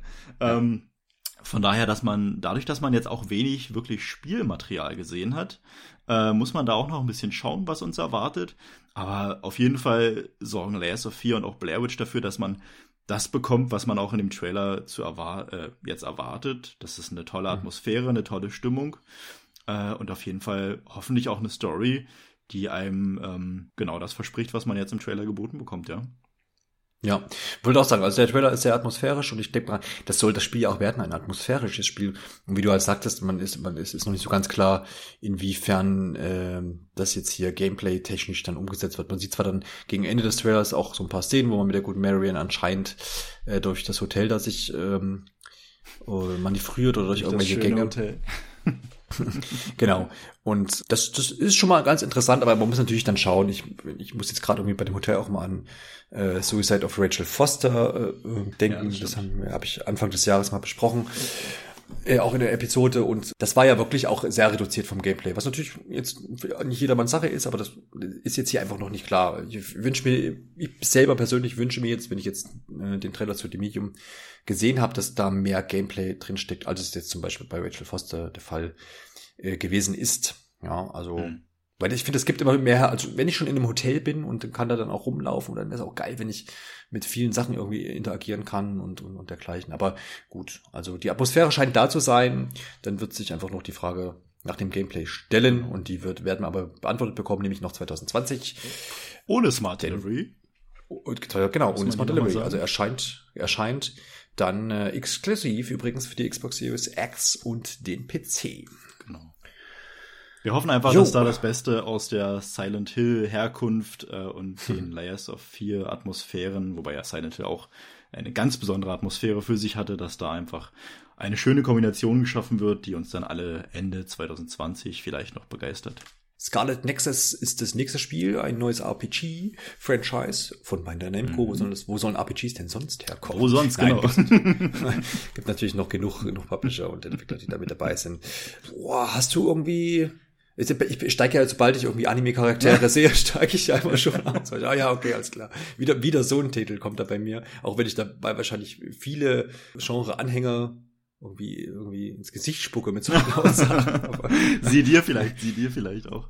Ja, vielleicht. Aber ich bin halt es ist einfach wirklich ehrlich, ein Spiel, wo ich sagen muss, es hat mich an zwei Spiele erinnert. Das war einmal Code Vein, was ich zuletzt mal getestet habe, das ja in die ähnliche Kerbe schlägt. Nicht ganz so bunt, muss ich sagen. Also ich möchte jetzt sagen, dass Code Vein nicht ganz so bunt war damals, wie dieser Trailer jetzt. Und gleichzeitig aber auch an, wie hieß es? Astral Chain von der Switch. Ja, das hat mich an beides erinnert und bei beiden Spielen war es so ein bisschen. Es gab Phasen, in denen ich total gehypt war und die mich total gar nicht losgelassen haben von dem Spiel. Und gleichzeitig gab es in das andere Extrem wieder Situationen, wo ich das Spiel nicht ausstehen konnte. Von daher bin ich ganz gespannt, was uns da erwartet. Ist aber auf jeden Fall ein Fest, sage ich mal, für Anime-Fans. Weil ich glaube, es werden sämtliche Klischees erfüllt, die man so von dem Genre erwartet. Von Frisuren über Kleidung, über Monster, über einfach alles, über die Spielwelt insgesamt auch. Verlassene und zerstörte Städte.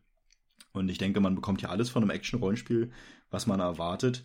Und vom Genre her wurde wohl gesagt, dass es zum Genre Brainpunk gehört. Das sagt mir gar nichts. Und das ist auch das erste Mal, dass ich von diesem Begriff höre. Aber es geht ja quasi darum, dass unser Hauptcharakter einer Organisation, die heißt OSF, OST. OSF, genau. Es ist OSF, genau. Ja, OSF. Kennt man doch, ist. Und die machen sich eben mit Hilfe von Psychokinese, bekämpfen damit dann die Feinde. Wie genau das jetzt aussieht und was genau da für eine Story dahinter hängt, müssen wir nochmal schauen. Aber es wird auf jeden Fall für Fans des Genres vermutlich genau das werden, was man erwartet. Und es sah auf jeden Fall sehr schön aus, weil es auch einer der Titel war, gerade als gegen Ende, glaube ich, war es des Trailers, die Raketen flogen, ist mir der ich sage mal, Auspuff der Raketen, der Qualm, der da entstanden ist, besonders ins Auge gefallen, weil der grafisch sehr hübsch aussah. Das ist jetzt so eine völlige Randbemerkung, aber dieser Qualm, ich weiß gar nicht, wie man der hat's mir angetan. Da muss ich sagen, davon hätte ich gern mehr. Ja, und davon hoffe ich mir natürlich auch mehr. Genau. Okay, also willst mehr Spiele, wo Raketen ihren Dunst irgendwo hinterlassen. Ja, genau. Das wirst du sehen. Schönen Dunst, alles klar. Ja, dann wäre doch irgendwie, was, Kerbal Space Procam, ist das nicht auch irgendwie noch in der Mache? Das wäre doch was. Ja, das wäre auch so in diese Richtung, da hat mir der Dunst auch schon sehr gut gefallen. Auch schon immer gefallen. Ja. Ja, sehr schön, okay. Also ich sehe schon, ich notiere hier neue Idee für eine Episode, lass uns einfach mal über Dunst in Spielen sprechen. Das ist doch eine schöne Idee. Man kann da beim N64 anfangen, da ist in jedem Spiel irgendwie ein bisschen Nebel gewesen, das ist auch eine Form von Dunst. Das wird ganz groß. Ja, ich denke auch. Ich habe jetzt die Vergangenheit gerade schon erwähnt, die N64-Zeiten. Ich möchte meinen, das war in den 90ern. Da waren Dinosaurier auch noch so ein Ding, oder? Mittlerweile sind Dinosaurier noch bei Kindern interessant. So manchmal so. Aber so ein richtig Dinosaurier-Hype, der ist vorbei, oder? Gibt's noch so Heftchen, wo man sich so Dinosaurier-Eier kaufen kann und so? Also ich glaube das nicht mehr. Ich habe vor vielen Jahren auch meine Sammlung dann doch mal entsorgt. Und daran hat man gemerkt, dass, glaube ich, diese Zeit einfach gar nicht mehr wiederkam, dass jetzt dieses Dino-Szenario, sage ich mal, wie du es nennst, gar nicht mehr wiederkam. Also warum das jetzt auch immer so ist, man findet eher ältere Menschen, sage ich mal, so, mit denen man da beherzt drüber reden kann. Ja, aber ja, diese Heftchen gibt's, glaube ich, nicht mehr. Ja, wer weiß. Spieletechnisch ist es so, dass mir jetzt auch nur Jurassic Park oder Jurassic World, da gibt's ja so ein Spiel, ne, was relativ aktuell ist. Da geht's aber um Parkmanagement, oder? Bin ich da jetzt völlig falsch? Das war halt reines Management und Parkbau. Und so ein richtiger Shooter ist eigentlich also Turok natürlich, auch die Neuauflagen, die jetzt erschienen sind, haben mir wieder sehr viel Spaß gemacht. Aber ich glaube, neuere Titel fallen mir jetzt gerade nicht dazu ein. Wäre mir jetzt auch nicht bewusst. Alles, was eher so, also wo man vielleicht noch Dino-ähnliches wäre, in Monster Hunter, ne? Ja, aber das ist natürlich auch jetzt gar nicht nur auf Dinos oder sowas. Also rein auf dieses... Ja. Genau, wir versuchen hier ewig hinzuleiten auf Second Extinction, auch eine Neuankündigung. Ein Koop-Shooter, der jetzt, die Frage ist jetzt, ist das interessant oder ist das gewagt? Also ich habe schon gesagt, Thema ist dieses Spiels im Koop mit bis zu 2 Mitspielern mutierte Dinos irgendwie kaputt zu hauen. Genau. Also tatsächlich wegzuballern. Also ist ein Shooter, ganz klassisch, mit verschiedenen Waffen, Skills und Fähigkeiten. So, bums, aus. Gibt's da noch was zu sagen? Also es hat, das Team wurde explizit nochmal benannt, hat 35 Entwickler. Ich weiß gar nicht, ob das jetzt für dieses Spiel spricht oder gegen das Spiel sprechen soll. Kommt drauf an. Also, genau, aber ich denke auf jeden Fall, dadurch, dass das war ja einer dieser Trailer, wo man wirklich mal sehr schön Gameplay gesehen hat, also das versprochene Gameplay auch wirklich sehr erfüllt wurde. Und ich denke, dass einen genau das erwartet, weil bei einem 3-Spieler-Online-Shooter, denke ich, erwartet man ganz viel Ballern und vielleicht Loot und noch ein bisschen Charakterentwicklung. Und ich denke, dass man hier genau das bekommt. Ja, ich sage, selbst bei Turok kann man natürlich sagen, okay, die Story ist vorhanden. Ja, das auf jeden Fall. Aber wird jetzt natürlich nicht ganz so beherzt verfolgt. Und ich denke, dass uns jetzt hier bei Second Extinction vielleicht was Ähnliches erwartet, aber in sehr hübscher Grafik. Ja, definitiv. Also ich finde halt auch, ist ja immer so die Frage, Tiere in Spielen und tralala. Ich meine, Dinosaurier sind ausgestorben, alles gut. Also ist ja nicht so, dass jetzt hier Hunde auf einen losgehen. Das würde dann wahrscheinlich viel diskutiert werden. Auf jeden Fall. Aber ich finde immer, also gerade diese Spannung oder diese Nervosität, die aus Tieren in Spielen manchmal, also die einen angreifen natürlich, entsteht, ist schon immer was Besonderes, weil du hast, also wenn du irgendwas, ich spiele XY, ich nehme jetzt mal Days Gone, das ist jetzt ein Spiel, was ich aktuell auch gespielt habe, da gibt's ja auch ab und zu mal Bären oder Wölfe oder so, die dir dann irgendwie tatsächlich auch ein bisschen auf den Sack gehen, weil sie dich halt fressen wollen oder zumindest anknabbern wollen. Und das sind immer so Situationen, die dann für ein bisschen Stress sorgen, wohingegen, wenn jetzt irgendwo ein menschlicher Gegner auftaucht, das hast du irgendwie dann so unter Kontrolle, ne? Die gehen irgendwo in Deckung und das kannst du so ein bisschen Zeit lassen, in den meisten Spielen alles gut. Und Tiere rennen immer auf einen zu und so machen es ja Dinosaurier in Extinction natürlich auch. Und da bin ich mir jetzt, auf der einen Seite kann ich jetzt sagen, okay, das ist cool, weil dann hast du natürlich ständig diese Action und diesen Druck, dass diese Dinger auf dich zurennen und du da anscheinend ja auch schnell agieren musst. Oder es ist halt einfach schlecht, weil es einfach nur dann einseitig ist, weil kann natürlich auch sein, dass die dann anfangen, verschiedene Klassen an Dinosaurier zu haben, die irgendwo campen oder sich taktisch verhalten nicht, aber das würde ja dem Dinosaurierwesen wahrscheinlich nicht entsprechen und weiß nicht, das könnte sein, dass dann da irgendwie die Vielfalt flöten geht, zumindest kann ich es mir einfach gerade nicht vorstellen. Es ist natürlich auch so, dass da, wie du sagst, die Gefahr besteht, dass einfach alle Dinos sich gleich verhalten und wir einfach einen Haufen schneller Raptoren bekommen, die alle in Massen auf uns zurennen, so wie man das von den Hunden in Resident Evil kennt. Da muss man natürlich schauen und erhofft sich vielleicht ein bisschen mehr. Ich denke nicht, dass wir jetzt so Dinos mit Laserstrahlen, Gewehren auf den Köpfen bekommen. Da fällt mir eine alte TV-Serie ein, die ich als Kind immer gerne geschaut habe. Die hatten dann auf ihren Köpfen quasi so eine Apparatur, womit sie dann Laser geschossen haben. Und das war alles ganz fancy und cool. Ich denke mal, das zieht heute auch keinen mehr hinterm Sofa her. Aber das könnte ich mir gut vorstellen. Aber ich denke, das wird ein ganz klassischer Shooter werden. Ja, denke ich auch. Ich meine, es ist wahrscheinlich auch nochmal so eine Preisfrage. Wenn das jetzt so ein 70-Euro-Spiel wird, dann Ich denke, es wird sich eher so im mittleren Preisbereich, hoffe ich zumindest. Also zumindest den Eindruck, den es jetzt macht. Keine Ahnung. Also für 30 Euro und dann Online-Shooter. Ich denke, wenn man da noch zwei Freunde hat, die das auch, diese Freude auch teilen, dann hat man da auf jeden Fall ein sehr gutes Schnäppchen gemacht. Schauen wir mal. Ja, genau. Bleibt natürlich da auch noch, um das letzten Punkt da anzusprechen, die Frage. Also der Aufhänger ist ja, die Dinos haben die Erde übernommen, so ungefähr. Ja. Ich finde, man braucht auch immer so ein gewisses Feindbild. Im Moment habe ich noch gegenüber Dinos irgendwie kein Negatives. Nee, keine negative. Also es müsste schon eine feindliche Politik sein, die man dann da bekämpft. Ja. Aber rein des Dino-Schlachtens wegen, die Dinos zu schlachten, ich denke, diese Zeiten sind auch so ein bisschen vorbei. Ja. Die haben halt nicht den Standpunkt von Nazis zum Beispiel. Genau. Wolfenstein bist du gleich motiviert. Da bin ich motiviert dabei. Ja, da brauchst gar keine große Story bei Dinos. Da müssen sie einen guten Aufhänger finden, um dass man dann sagt. Genau. Ey. Schau mal, aber es ist ja noch 2020 angekündigt. Genau, Smart Delivery, haben wir schon gesagt, glaube ich. Weiß nicht. Ja, vielleicht. Dann haben wir es jetzt auf jeden Fall nochmal festgehalten. Genau. Und wird ja dann mit der Smart Delivery Option auch für die Zukunft hoffentlich gewappnet sein. Richtig. Dann eine kleine Überraschung für alle Yakuza-Fans. Ja. Yakuza Like a Dragon erscheint nicht mehr exklusiv für die PlayStation 4, sondern eben auch für die Xbox One, die Series X und den PC. Und vermutlich, ich will mal mich da ein bisschen raushängen aus dem Fenster, auch für die PlayStation 5. Genau, ich denke, da brauchen wir das Fenster nur ein bisschen aufmachen. Da sind wir sicher. Ja, auf jeden Fall. Ja, hast du alte oder vergangene Teile der Yakuza-Reihe gespielt? Das ist ja auch so eine Reihe, die zahlreiche Anhänger hat, aber auch von vielen einfach nur ignoriert wird. Ja, also ich habe ehrlich gesagt gar keinen der Teile gespielt, aber es soll ja auch ein Neueinstieg möglich sein mit dieser Reihe, dass man eben den alten Charakter, wie hieß er? Ja, genau, den alten Charakter jetzt mal ablöst. Sich mal gehört, ja.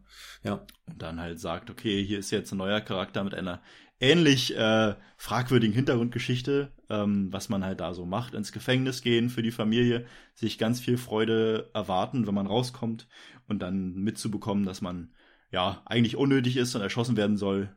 Der große Unterschied zu den alten Teilen soll aber ja das Kampfsystem sein, was ja da so ein bisschen in Richtung rundenbasierte Strategie, also wobei Strategie jetzt mal auszuklammern ist vielleicht, aber so nach Final Fantasy-Manier, Rundenstrategie-Kämpfe stattfinden sollen. Das klingt schon ganz interessant, oder wie siehst du das? Naja, das ist immer die Frage. Also vorher gab es, wie gesagt, Echtzeitkämpfe. Bin ich so prinzipiell immer mehr ein Fan von, aber dafür spiele ich halt auch wenig Rollenspiele oder ähnliches, wo man ja auch immer so, entweder hat man Echtzeitkämpfe oder rundbasiert, so das ist ja halt die grobe Richtung oder die zwei Dinge, die man dann entweder hat. Und da ich wenig Rollenspiele spiele, bin ich oft dann gar nicht in Kontakt mit diesen Kampfsystemen. Sondern kennen ja Kampf dann, was weiß ich, aus Ego-Shootern, aus Adventure oder Action-Adventure und dergleichen. Und dann, da ist es ja prinzipiell immer, wenn man so möchte, ein Echtzeit-Kampfsystem oder ein Live-Kampfsystem, wo ich halt einfach meine Aktion ausführe und dann so. Genau, ja. Ich bin ganz, ganz gespannt, was einen da erwartet, weil es wurde ja auch gesagt, es soll, ich kenne mich jetzt mit dem Setting nicht hundertprozentig aus, aber es soll ja auch die Stadt sein, die man aus den alten Teilen her kennt, sodass man dafür Fans also auch schauen kann, was hat sich verändert, seitdem man quasi den alten Teil hinter sich gelassen hat, aber eben auch für Fans eben nicht allzu viel Hintergrundwissen verlangt wird, sodass die da auch einen guten Einstieg haben sollen. Ja. Ja, da kann man auch gleich ein paar Assets noch mit verwursten. Ist doch super. Genau. Hat man nicht ganz so viel Arbeit wie normalerweise, aber ich denke mal, da ich selbst viele Rundenstrategiespiele spiele, und auch viele Rollenspiele spiele, finde ich beide Ideen gut, wie du sagst, die Echtzeit als auch, also ich bin zum Beispiel einer der Fans, die Final Fantasy 15 total klasse finden, aber ich bin eben mit Final Fantasy 8 in die Reihe eingestiegen, und das war ja quasi das extreme Gegenteil und fand beides super, von daher bin ich ganz gespannt, wie sich das jetzt hier auswirken wird. Ja, auf jeden Fall. Kann man natürlich ein Auge drauf haben und für alle Yakuza-Fans wird das natürlich ein schönes Ding. Ja. So, und dann kam hier das groß angekündigte, wie du schon erwähnt, während der ganzen Ausstrahlung wurde schon immer gesagt, Assassin's Creed Valhalla erfolgt dann am Ende und da gab es dann auch noch einmal was zu sehen. Wie gesagt, ich glaube, jetzt ein paar Tage ist es her, Ubisoft hat den Titel angekündigt, das war mal ganz nett. Man hat da einen Artist vor ein Zeichenbrett gesetzt für ein virtuelles, also das da Photoshop hieß und der hat so ein Artwork stundenlang gezeichnet, ich glaub, bis am Ende Stunden dann ging das, ne? Genau, ja, irgendwie sowas, bis am Ende dann das Artwork zu Assassin's Creed Valhalla rausgekommen ist und damit war dann die Ankündigung, kurz darauf folgte dann auch, glaube ich, der erste Trailer und naja, also man hat ja schon seit einem Jahr, weiß man ungefähr, dass das Wikinger-Setting irgendwie drin ist, da gab es ja schon immer Leaks. Ich habe eigentlich immer gewartet, dass auch diesmal wieder der Trailer schon leakt vorher, weil Ubisoft hat da eigentlich in der Vergangenheit immer irgendwie Probleme gehabt. Das stimmt, ja. Aber gut, so ist es eben. Erstmal vorab gefragt, bist du noch interessiert an Assassin's Creed oder bist du übersättigt oder hast du sowieso noch nie was zu tun gehabt damit? Also ich muss ganz ehrlich sagen, dass ich vor Odyssey relativ abgeschreckt war von dem Spiel und dass mich eigentlich das Loot-Prinzip und dieser, ich sag jetzt mal Rollenspiel-Faktor, der ja mit Origins kam und dann Odyssey gecasht, so ein bisschen mehr ausgebaut wurde, doch zu der Reihe hingezogen hat, sodass Odyssey eigentlich der erste Teil war, wo ich wirklich sagen konnte, okay, da habe ich wirklich Bock drauf. Das Einzige, worauf ich keine Lust hatte, war diese riesige Open World. Und ganz spannend, wo du ja meintest, das wurde schon quasi geleakt. Es gab ja unter anderem auch ein Bild in, ich glaube, The Division 2, wo so ein bisschen Valhalla und man so ein bisschen darauf hingedeutet hat und angeblich wird halt jetzt gesagt, dass das purer Zufall war vom Zeichenkünstler und er das einfach einbauen wollen würde, um jetzt quasi diesen ganzen Leak-Kommentaren aus dem Weg zu gehen. Wie viel Wahrheit da drin liegt, werden wir wahrscheinlich nie erfahren. Aber ich bin gespannt auf das neue Setting, weil ich persönlich auch ein großer Fan von den Wikingern und der ganzen Geschichte damals bin. Und gerade deswegen, weil ich halt erfahren wollte, wie läuft das jetzt ab mit dem neuen Level-System? Wie laufen diese Kämpfe, diese ich sag jetzt mal Clan-Kämpfe in dem Spiel ab? Und musste da leider ein bisschen enttäuscht aus dieser letzten Präsentation rausgehen. Was sagst du dazu? Du, ich habe mich da, also ich bin, bei mir ist es irgendwie umgedreht, seitdem jetzt Assassin's Creed quasi zum halbwegs riesigen Rollenspiel und geworden ist, bin ich tatsächlich so ein bisschen raus, weil da haben wir wieder die Gegensätze hier, dass ich eher halt auf Spiele aus bin, die irgendwie abzuschließen sind. Und wenn man jetzt zum Beispiel Assassin's Creed Odyssey sich anguckt, da kann ich ja hunderte von Stunden reinstecken. Und sich neben Quests und so. Und es hat zumindest, ich meine, ich habe es nicht gespielt, aber ich habe oft auch gehört, dass eben jetzt gerade die Nebenquests, also sind wohl gute Quests dabei, aber man hat nicht immer so die Befriedigung, weil nicht diese ganze Story so vorangetrieben wird. Das habe ich öfter mal gelesen. Also wenn man es mit Witcher zum Beispiel oder Witcher 3 vergleicht, dass das da wohl wesentlich besser macht, was da das angeht. Und ich brauche irgendwie immer eine Form von Motivation, dann auch so ein langes Spiel das dann auch durchziehen zu wollen. Und da bin ich ehrlich gesagt von der Größe und von dem immensen Spielwelt von Odyssey eben abgeschreckt gewesen. Und dann kamen halt noch die ganzen Fähigkeiten, Bäume und was weiß ich nicht dazu. Und das ist dann für mich, das ist alles okay, aber ich habe zum Beispiel Assassin's Creed, welches war das denn? Keine Ahnung, ich weiß es nicht, irgendwas. Es gibt ja schon so viele Teile. Ja. Es gab ein, zwei, also Black Flag zum Beispiel habe ich ganz gerne gespielt. Das war ja noch einigermaßen übersichtlich und so. Und das war okay. Aber für mich hat das immer, der Kunstfaktor, der daraus eigentlich immer entstanden ist, ist einfach dieses Meuchelmörder-Ding. Das habe ich immer geliebt. Das fand ich immer cool. So ein bisschen dieses Untergrund-Ding und alles wird heimlich gemacht, so im sinngemäß. Aber ja, da ist diesbezüglich für mich ein bisschen die Luft raus, aber kann mich da gerne auch nochmal dem Gegenteil überzeugen lassen. Ich finde an sich das Wikinger-Setting jetzt auch interessant. Gefällt mir jetzt zumindest mehr als dieses Odyssey war dann quasi griechische Antike, oder? Genau. Ja, genau. Und das Wikinger-Ding. Auch wenn ich jetzt aktuelle Wikinger-Serien und was auch immer es gerade alles gibt, das ist ja auch generell so ein bisschen gehypt, auch gar nicht nicht verfolge. Also ich kann den Hype nachvollziehen, aber ich schaue mir die Sachen jetzt gerade nicht an. Aber ansonsten, Wikinger ist erstmal cool. Das kann ich zumindest sagen.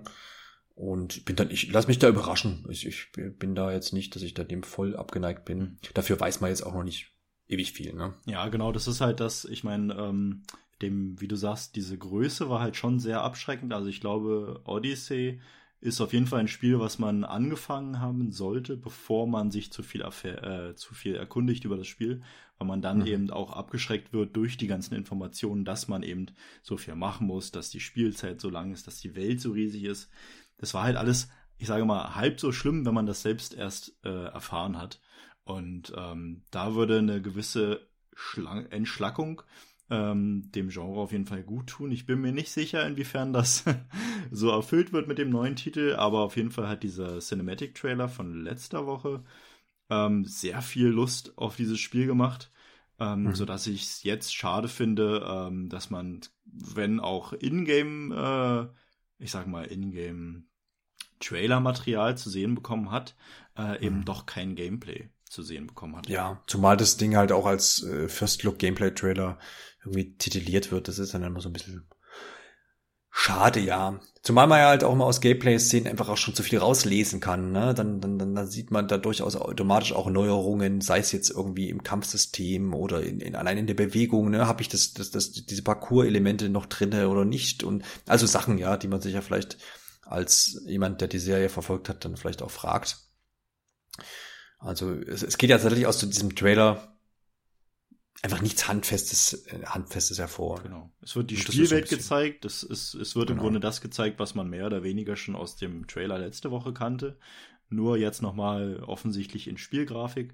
Aber wie es auch schon bei den anderen Trailern immer war, es wird ja, wenn man das mal pausiert zwischendurch, unten immer geschrieben, dass das die erwartete Grafikqualität auf einer Series X ist. Das heißt, so ganz genau, wie das alles aussehen wird, weiß man natürlich auch noch nicht. Und das war halt auch das, okay, man konzentriert sich jetzt auf Ingame-Material und zeigt kein Gameplay und schreibt dann aber auch noch drunter, dass das nur erwartet wird, dass es so aussieht und noch nicht 100% quasi garantiert werden kann. Und das gibt dem Ganzen natürlich so einen kleinen Fadenbeigeschmack, wenn man sagt, das ist jetzt das erste Gameplay-Material, was ja auch im Nachhinein bei dem Interview so betitelt wurde und mit den entsprechenden Downvotes bei den Xbox-Videos dann auch bestraft wurde, weil die Leute einfach der Meinung sind, okay, das ist nicht meine Definition von Gameplay-Material. Und wenn man dann im Nachhinein noch sagt, wie begeistert man von dem Gameplay-Material ist, fragen sich natürlich zu Recht alle, okay, haben die ein anderes Video gesehen als wir? Oder? Ja, stimmt. Also das ist da ein bisschen schade, haben wir ja auch eingangs schon erwähnt, als ich dich fragte, wie dir dann so jetzt halbwegs zufrieden warst damit. Abschließend kann man nochmal sagen, dass ja auch, das hast du ja auch angedeutet, dass die Macher des Formats heute auch immer wieder betont haben, dass das ja quasi jetzt der Anfang ist, und das ist tatsächlich auch so. Also es soll ja jetzt jeden Monat quasi, ob das dann immer eine Inside Xbox ist, weiß ich jetzt nicht, weil es wird jetzt zumindest jeden Monat irgendein Event oder in irgendeiner Form wird es neue Spiele geben, also neue Ankündigungen und neue Trailer und etc. Also Microsoft legt es damit seine Xbox-Sparte ordentlich vor, würde ich sagen. Und ich finde es so, dieses Vorhaben eigentlich ziemlich cool. Also wir müssen ja jetzt immer noch mal so im Hinterkopf haben, alle sind vielleicht bisher davon ausgegangen, es gibt dann so dieses riesige Ankündigungsevent, da zeigt man dann die Konsole, hier, das ist der neue Controller, und dann gibt's dann übrigens die 15 Spiele, die dann zum Start erschienen sind, und bums aus Mickey Mouse. Das kennt man ja so von den letzten Jahren vielleicht, von anderen Konsolenankündigungen. Aber Microsoft zerstückelt das ziemlich geschickt, zumindest finde ich das so. Wir erinnern uns vielleicht an den Dezember 2019, da hat man ja zum ersten Mal die Konsole gezeigt, so ein großer Kasten und 2 Gamecubes übereinander und hast du nicht gesehen. Und mehr war da erstmal nicht. Aber es war halt in den Köpfen drin. Also jeder weiß jetzt, wie das Ding aussieht. Man weiß, es kommt im Winter zum Weihnachtsgeschäft, und es ist irgendwie, haben sie es geschafft, immer präsent zu sein. Und das werden sie jetzt auch weiterhin schaffen, tatsächlich dadurch, dass man jetzt jeden Monat irgendwie was hat. Als Xbox-Anhänger kann man sich da jetzt auf jeden Fall drauf freuen. Also als Anhänger der Xbox wird man eh schon den Kauf planen. Und was aber natürlich Microsoft machen muss, ist ja zu sagen, ich cache mir auch neue Kunden, weil jetzt so im direkten Vergleich Xbox One und PS5 wissen wir ja, wer da aktuell der Sieger ist, und das wird sich auch nicht ändern. Dass Sony da einfach viel erfolgreicher mit der PlayStation 4 jetzt war. Aber aus dem Sony-Lager hört man halt im Moment so null, ne? Bis auf ein PS5-Logo und so ein paar bestätigte Hardware-Specs gibt's ja da nun nichts. Ja, und den Controller natürlich noch. Und den Controller, genau, den wunderschönen weißen Controller, genau.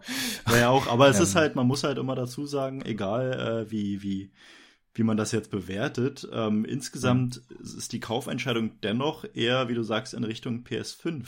Bei dir jetzt. Angelegt, von daher, ja, man muss da gar nicht viel machen und man darf ja noch erwarten, ich habe jetzt den News-Channel nicht auf dem Schirm, aber dass da heute auf jeden Fall noch eine kleine Kontrareaktion von Sony kommt vielleicht, um eben Microsoft da, wie sie es auch schon zuvor gemacht haben, so ein bisschen den Wind aus den Segeln zu nehmen. Und ich denke, das ist auch einer der Gründe, warum jetzt Microsoft sagt, wir machen das jetzt monatlich, um einfach in den Köpfen drin zu bleiben, um eben unser Image auch gegenüber Neukunden positiver darzustellen und eben nicht zu sagen, okay, jetzt hier sind unsere Spiele, jetzt hört ihr 3 Monate nichts von uns und alle denken sich, okay, hole ich mir die PlayStation 5. Also du meintest jetzt gerade mit deiner Kaufentscheidung, die ist bei dir jetzt subjektiv schon so bei dir drin, dass du dir eine PlayStation 5 kaufst. Genau. Meintest du? Ja, okay. Genau. Aber ich finde es halt, das vielleicht gleich nochmal dazu, weil du das mit dem Kühlschrank meintest, da sind sie ja auch ganz witzig drauf eingegangen. Es gab ja 2 Situationen, wo sie auch über die Homeoffice-Situation gesprochen haben am Anfang. Und da hatte er eben im Hintergrund auch dieses Bild, was man schon aus Social Media kannte, wo einfach die Series X so in diesem riesen Kühlschrankformat in die Küche gestellt wurde und man sah quasi ihn in der Küche sitzen mit diesem Series X Kühlschrank und er hat, soweit ich es jetzt mitbekommen habe, gar nicht darauf eingegangen, aber einfach dieser Fakt, das so aufzunehmen und am Ende hat er nochmal bei Teams-Hintergründen durchgespielt, die verschiedenen Settings vom Level und hat dann irgendwann gemeint, ach ja, und hier ist Phil Spencers Büro und hat dann eben das Bild von Scorn gezeigt mit diesem alienartigen, morbiden Setting. Und sie haben so ein bisschen zumindest versucht, ihren Spaßfaktor drauf zu projizieren. Und es gab, also ich habe mich dabei erwischt, dass ich es auf jeden Fall witzig fand und ein kleines Lächeln hatte, weil sie es ja sonst immer so sehr übertrieben, positiv und alles so, ja, wir sind so geil, vermarkten, sage ich mal so, bei ihren Folgen. Und das war so ein bisschen Selbstironie, hat Microsoft auf jeden Fall mal ganz gut getan. Ja, also kann ich nachvollziehen, was du da sagst. Und das ist ja auch so eine Art von Humor, der eben nicht so aufgezwungen ist, sondern ist ja auch im Falle des Kühlschranks jetzt auch jemand, der das gar nicht einordnen kann, der denkt sich, hey, was ist das? Ja, genau. Und jemand, der eben das versteht, der kriegt das dann mit und findet es dann auch eben amüsant. Aber nur, also tatsächlich, ich bin natürlich auch als PlayStation 4 Besitzer aufgrund der zahlreichen Exklusivtitel, die ja Sony in den letzten Jahren geliefert hat, natürlich prinzipiell auch erstmal so, sag ja, wahrscheinlich eine PlayStation 5. Aber aktuell, und das geht mir jetzt schon seit ein paar Wochen so, bin ich jetzt ein bisschen offener. Ich sag mir jetzt so, naja gut, vielleicht überlege ich es mir auch nochmal anders. Das ist jetzt hier die Drohung an Sony. Nein, aber ich bin da jetzt ein bisschen offener. Ich meine, ich schaue da auch überhaupt nicht so, es geht mir auch gar nicht darum, dass ich sage, ja, okay, die Xbox hat ja dann die krasseste und leistungsstärkste Konsole, das ist mir eigentlich völlig wurscht. Aber ich finde das im Moment sehr angenehm und im Moment haben die halt auch die Nase gerade vorne, was jetzt anbelangt, irgendwie, nehmen wir jetzt von mir aus diesen Xbox Gold Pass, das Streaming-Angebot, was kommen wird, jetzt diese plattformübergreifende Smart Delivery-Sache, das sind schon alles schöne Sachen, wo man sich natürlich auch als Kunde dann fragen muss, ja, okay, ist das vielleicht für mich dann auch überzeugend, ne? Und da natürlich auch, es gibt ja genug Gamer und Leute, die sich eine Konsole kaufen, jetzt eben nicht wegen einem Uncharted oder auch nicht wegen einem Last of Us oder was auch immer oder einem vielleicht möglichen zweiten Horizon Zero Dawn, sondern die das eben für FIFA, für irgendwelche Shooter und für, keine Ahnung, einfach plattformübergreifende Titel kaufen. Und dann sehe ich da natürlich vielleicht eine Chance für Microsoft, die dann sagen, hey, bei uns kriegt ihr ja übrigens hier noch einen Goldpass und da könnt ihr noch das und jenes. Und dann kommt es ja auch ein bisschen auf die Abwärtskompatibilität an, was da noch alles so kommt. Also ich glaube, es wird viel auch einfach an der Front Marketing und was biete ich dem Spieler am Ende unterm Strich entschieden. Ne? Genau, also ist ja auch das, was Xbox oder Microsoft gerade ganz gut macht mit ihrem Game Pass und dass sie ja Project X Cloud da jetzt integrieren quasi, sodass zu den Leuten gesagt wird, hey, ihr müsst nicht mal eine Xbox kaufen, sondern es reicht, wenn ihr irgendein Device habt, was von uns unterstützt wird. Genau. Kleiner Seitenhieb an Stadia, nicht wahr? und dann gesagt wird, okay, ihr könnt alle unsere Spiele über den Game Pass von den Xbox Game Studios ja auch spielen und die sehr viele andere ja auch, für die man im Leben gar nicht genug Zeit hat. Und all diese Kleinigkeiten sind dann jetzt mit der Zeit, wie du sagst, du bist halt nicht der Einzige, der dann sagen wird, okay, ich bin eigentlich relativ fix gewesen mit meiner Entscheidung, aber jetzt, wo so nach und nach die Fakten durchkommen, überlege ich es mir vielleicht doch nochmal. Und da gewinnt Microsoft auf jeden Fall mehr und mehr an Land, weil es eben ja am Ende, wenn wir mal ehrlich sind, diese riesen Grafiksprünge von der letzten Generation auch vielleicht gar nicht so intensiv geben wird und man dann eben schon danach gehen kann, okay, wie intensiv ist jetzt diese Ladezeitverkürzung wirklich bei den neuen Konsolen und wer hat da die Nase vorn? Weil dazu hat man außer bloßen Fakten und einem kleinen Video von Spider-Man auch noch nichts gesehen. Und das wird sich dann auch zeigen und ich denke, das ist einer der großen Punkte, der dann zur neuen Generation auch viele Kaufentscheidungen in die eine oder andere Richtung ablaufen lassen wird. Ja, ich meine, ich will das Thema Exklusivtitel gar nicht da irgendwie kleinreden, da muss natürlich auch Microsoft tatsächlich noch nachziehen, aber ich finde, Sony ist jetzt, ich glaube, bei Sony weiß man, was da für Studios dann dahinter und da wird man mutmaßt dann natürlich dann, was weiß ich, vielleicht auf ein neues Uncharted oder das angekündigte Spider-Man, was du jetzt gerade gesagt hast, da geht man ja auch felsenfest davon aus, ne, dass da dann noch ein neues kommt, aber gerade für den Launch dann im Dezember, November irgendwo da, kann ich mir halt vorstellen, sagen, ach, naja, ich kaufe mir halt eine Xbox, die haben einfach so unterm Strich für mich das bessere Angebot. Und wenn es dann die Hammer-Exklusivtitel gibt bei Sony, die ja auch noch nicht da sind oder angekündigt sind, also jetzt ein Horizon Zero Dawn 2 würde mich jetzt auch, ist natürlich cool, aber da ist jetzt für mich kein Kaufgrund zu sagen, dann schnappe ich mir jetzt eine PS5. Wenn das tatsächlich so ist, dass ich bei Microsoft vielleicht ein besseres Gesamtangebot habe, sondern würde ich wahrscheinlich dann vielleicht warten, okay, irgendwann werden mal Konsolen wieder billiger und ich weiß ja, wie es mit meiner Zeit aussieht, ich bin dann eh nicht, schaffe dann eh nicht alles gleich zu spielen, also kann ich vielleicht auch 2 Jahre warten oder 1,5 und krall mir dann irgendwo noch eine PlayStation 5, wenn jetzt gerade der Horror mega geile Exklusivtitel erschienen ist, ne? Also es gibt ja halt auch die Aussage der Entwickler, die halt jetzt auch sagen, mit dieser neuen Plattform können wir Ideen umsetzen, die wir halt bisher noch gar nicht hatten. Also die Ideen hatten wir schon, aber die Möglichkeit, sie umzusetzen, hatten wir bisher noch nicht. Und das gibt ja auch ganz neue Möglichkeiten. Und wenn man dann jetzt sagt, okay, bei Microsoft, wie du sagst, bekomme ich einfach gerade insgesamt gesehen mehr. Und die PlayStation 5, das ist ja auch noch so ein Thema mit der Verfügbarkeit gerade, bietet dann vielleicht zwar die besseren Exklusivtitel, wenn wir jetzt mal von der heutigen Situation ausgehen, aber bietet halt am Ende nicht genug, als dass sich das jetzt gegeneinander aufwiegen würde. Und Phil Spencer, wer war das? Irgendjemand hat ein Interview gemacht und meinte, dass nicht der Hardware-Markt das entscheiden wird, ob das verschoben wird, die Konsolen, sondern dass der Software-Markt da auch ganz groß Mitentscheidung tragen wird, weil ich sage mal so, klar, so eine Konsole muss gebaut werden und auch die Teile dafür müssen verfügbar sein, aber am Ende müssen für diese neuen Konsolen dann eben auch entsprechende Titel da sein und wenn diese Titel nicht verfügbar sind, würde das einer Verschiebung genauso gut entsprechen, wie als wenn die Hardware einfach nicht da ist. Und also die Aussage kam auf jeden Fall von Microsoft. Und ich denke, da ist viel, viel Wahres dran, sodass da auf jeden Fall noch geschaut werden muss, in welche Richtung sich das dieses Jahr entwickelt. Ja, definitiv. Das wird natürlich ein großer Faktor sein und die aktuelle Lage diesbezüglich. Klar, man kann sich ja auch vorstellen, dass so eine Hardwareproduktion, die läuft ja in vielen Teilen, auch wenn ich jetzt noch bei keiner Produktion dabei war, aber maschinell, ja. Und wenn dann da Menschen arbeiten, sind die ja sowieso meistens dann tatsächlich irgendwie umhüllt, weil sie natürlich in reinen Raum, staubfreien Räumen oder wie auch immer man dazu sagt, sicherlich arbeiten, weil du möchtest ja keinen Staub auf deiner Platine haben, wenn du das Ding kaufst.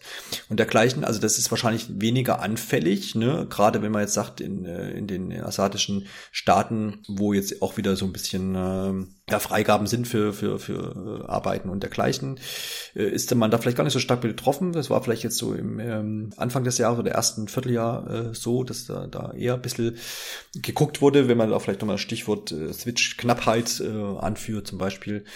Also ich will sagen, so eine Hardwareproduktion ist wahrscheinlich weniger von Menschen abhängig oder von den vielen Individuen als so eine Softwareproduktion. Gerade bei den, wenn man jetzt so an große Produktionen mit 500 Leuten denkt, da ist es sicherlich auch, und die ja auch gewohnt sind, irgendwie in Büros zusammenzuhocken und das nicht von zu Hause zu machen, kann das natürlich ein sehr, sehr großer Faktor sein. Ich hatte jetzt den Gedanken auch schon mal gehabt, dass es mich im Nachhinein jetzt, wenn die ganze Chose mal so vorbei ist, interessiert mich einfach mega, wie Entwicklerstudios während dieser Zeit jetzt gearbeitet haben. Ja, ich denke, das ist ein ganz großes Problem auch für die Entwicklerstudios, weil viele, ich habe ganz oft gehört, dass so ungefähr, weil ich ja auch selbst als Entwickler arbeite, dann gesagt wird, naja, die Entwickler arbeiten doch eh über Remote und das ist doch alles gar kein Problem. Warum beschweren sich jetzt alle, dass die Spiele nicht programmiert werden können? Mhm. Aber ein ganz großer Faktor ist ja auch die Kommunikation dabei. Und man kann nun mal nicht das Gleiche, wenn ich jetzt mal auf die kreative Ebene gehe, die gleiche Kommunikation mittels Zoom oder Telefon herstellen, die man einfach in einer großen Gruppe in einem Büro hätte, wo dann wirklich direkt ausgetauscht wird und man einfach ein ganz anderes Gefühl von diesem Brainstorming hat. Und ich denke, da wird dann der Grund liegen, dass man dann wirklich sagt, okay, wir kommen voran, aber nicht mit der gleichen Geschwindigkeit, als wären wir im Büro gewesen. Ja, und dann glaube ich ja, du entwickelst ja keine Videospiele. Genau. Richtig, das wäre toll, sondern ja. Ja, du entwickelst was? Wir entwickeln Apps und Webseiten. Okay, also das ist ja zum einen wahrscheinlich jetzt nicht so hardwareintensiv wie eine Spielentwicklung. Und dann, also ich kann mir halt, so ein Faktor ist wahrscheinlich auch, ne, nehmen wir mal an, Bürosituation bei Entwickler XY, man hat wahrscheinlich irgendwie einen eigenen Server, wo die ganzen Assets und was weiß ich, Tools und was weiß ich nicht alles drauf liegen, der wahrscheinlich dann da irgendwie intern in dem Büro funktioniert, aber zum Beispiel auch jetzt ist bisher nicht notwendig war, den irgendwie von zu Hause drauf zuzugreifen, vielleicht auch aus Sicherheitsgründen, muss man ja auch an sowas muss ja auch gedacht werden. Und dann das Thema Hardware zu Hause, ich weiß nicht, was so ein PC können muss für eine Spieleentwicklung, also jetzt für das wirklich entwickeln oder auch entwerfen von Assets und dergleichen, da muss ja vielleicht was ein bisschen drinstecken in so einem Teil. Wie gesagt, ich sehe dann da irgendwie die Bilder von mir, wo die Studios ihr Zeug irgendwie ins Homeoffice karren und versuchen sich zu vernetzen. Mhm. Aber das, man nimmt zwar an in so einer Branche, dass die so mit dem Fingerschnips machen und sagen, ja okay, dann wir arbeiten ja sowieso schon in der Kommunikation digital und bla und blub, aber ich glaube, das ist es eben nicht. Ne? Genau. Also es ist ja gerade diese, also die Programmierung an sich, dafür wird ja meistens gar keine Hardware groß gebraucht, aber wie du sagst, gerade für Engines, für Design, für kreative Arbeiten, die jetzt quasi neu erschaffen werden muss, mit Texturen oder was auch immer. Ich denke, da wird's dann, wo man die ganz große Hardware braucht, um das alles berechnen zu können. Und ja. Genau. Nächster Punkt wäre dann der Workflow, der ja auch irgendwo schon so eingearbeitet ist, ne, von den ganzen Prozessen, um das alles umzustellen. Genau. Ja, also ist ein spannendes Thema auf jeden Fall. Ihr merkt, jetzt geht das schon ein bisschen weg von unserem Inside Xbox Besprechung. Und deswegen würde ich sagen, machen wir auch mal die Zensur, bevor wir auch noch auf andere Gedanken kommen, und fassen das zusammen. In dem Sinne, dass wir allein Trailer heute gesehen haben, die keine riesigen Überraschungen und keine One-Last-Things-Situation irgendwie ausgelöst haben. Aber wie schon erwähnt, glaube ich, dass Microsoft da jetzt auf einem guten Weg ist und so für den ersten Startschuss in Sachen Spiele ist doch das schon mal ganz nett und die nächsten Wochen und Monate wird das ja wahrscheinlich noch getoppt und ich glaube, so gerade aktuell kann man da als Spieler ganz zufrieden sein, weil die nächsten Monate gut gespickt sein werden mit Neuigkeiten. Vielleicht auch da der Hinweis auf unsere beiden Webseiten nintendoonline.de und psnow.de, wo wir unter dem Motto Keep Playing euch versuchen wollen, jetzt alle Veranstaltungen, die jetzt in den nächsten Wochen und Monaten kommen, zusammenzufassen. Und dann wollen wir auch noch so selber ein bisschen ein paar Sachen lostreten, um jetzt gut einfach über diesen Spielesommer zu kommen, der ja einigermaßen leer sein dürfte, aber eben mit vielen Ankündigungen gefüllt sein wird. Und das ist doch auch mal schön. Ne? Dann liegen wir in der Sonne, ziehen uns alle neue Ankündigungen rein und freuen uns dann auf den Winter und Herbst. Genau, und ihr müsst euch keine Sorgen machen, dass ihr alles zusammensuchen müsst, sondern bekommt alles aus einer Hand bei uns. Genau, das ist das Ziel und so werden wir das umsetzen und dann würde ich sagen, vielen Dank Martin für deinen ersten Podcast. Herzlichen Glückwunsch dazu. Vielen Dank Dennis, für diese Einladung, das war ein sehr schönes Erlebnis. Gerne und also von mir aus darfst du das Mikrofon behalten. Sehr schön. Und, darfst du auch bald wieder dann hier mit mir sitzen oder dann auch in irgendeiner anderen Runde. Probezeit bestanden. Ich freue mich drauf. Probezeit bestanden. Also wie gesagt, außer ihr sprecht alle jetzt dagegen und dann müsst ihr uns dann müssen wir uns nochmal überlegen. Da richten wir uns euch vollkommen nach Hörerwunsch dann. Ne? Also ihr habt das Sagen. Genau. Jetzt passiert wahrscheinlich genau das Sachen. Ja, werft doch mal den Johannes raus. Auch das Mist. Die Kommentare löschen wir dann einfach. Ja, genau. Das sind wir ganz diktatorisch unterwegs. Also, in diesem Sinne, bis bald. Wir hören uns dann in der nächsten Episode. Auf Wiedersehen. Bis bald. Tschüss.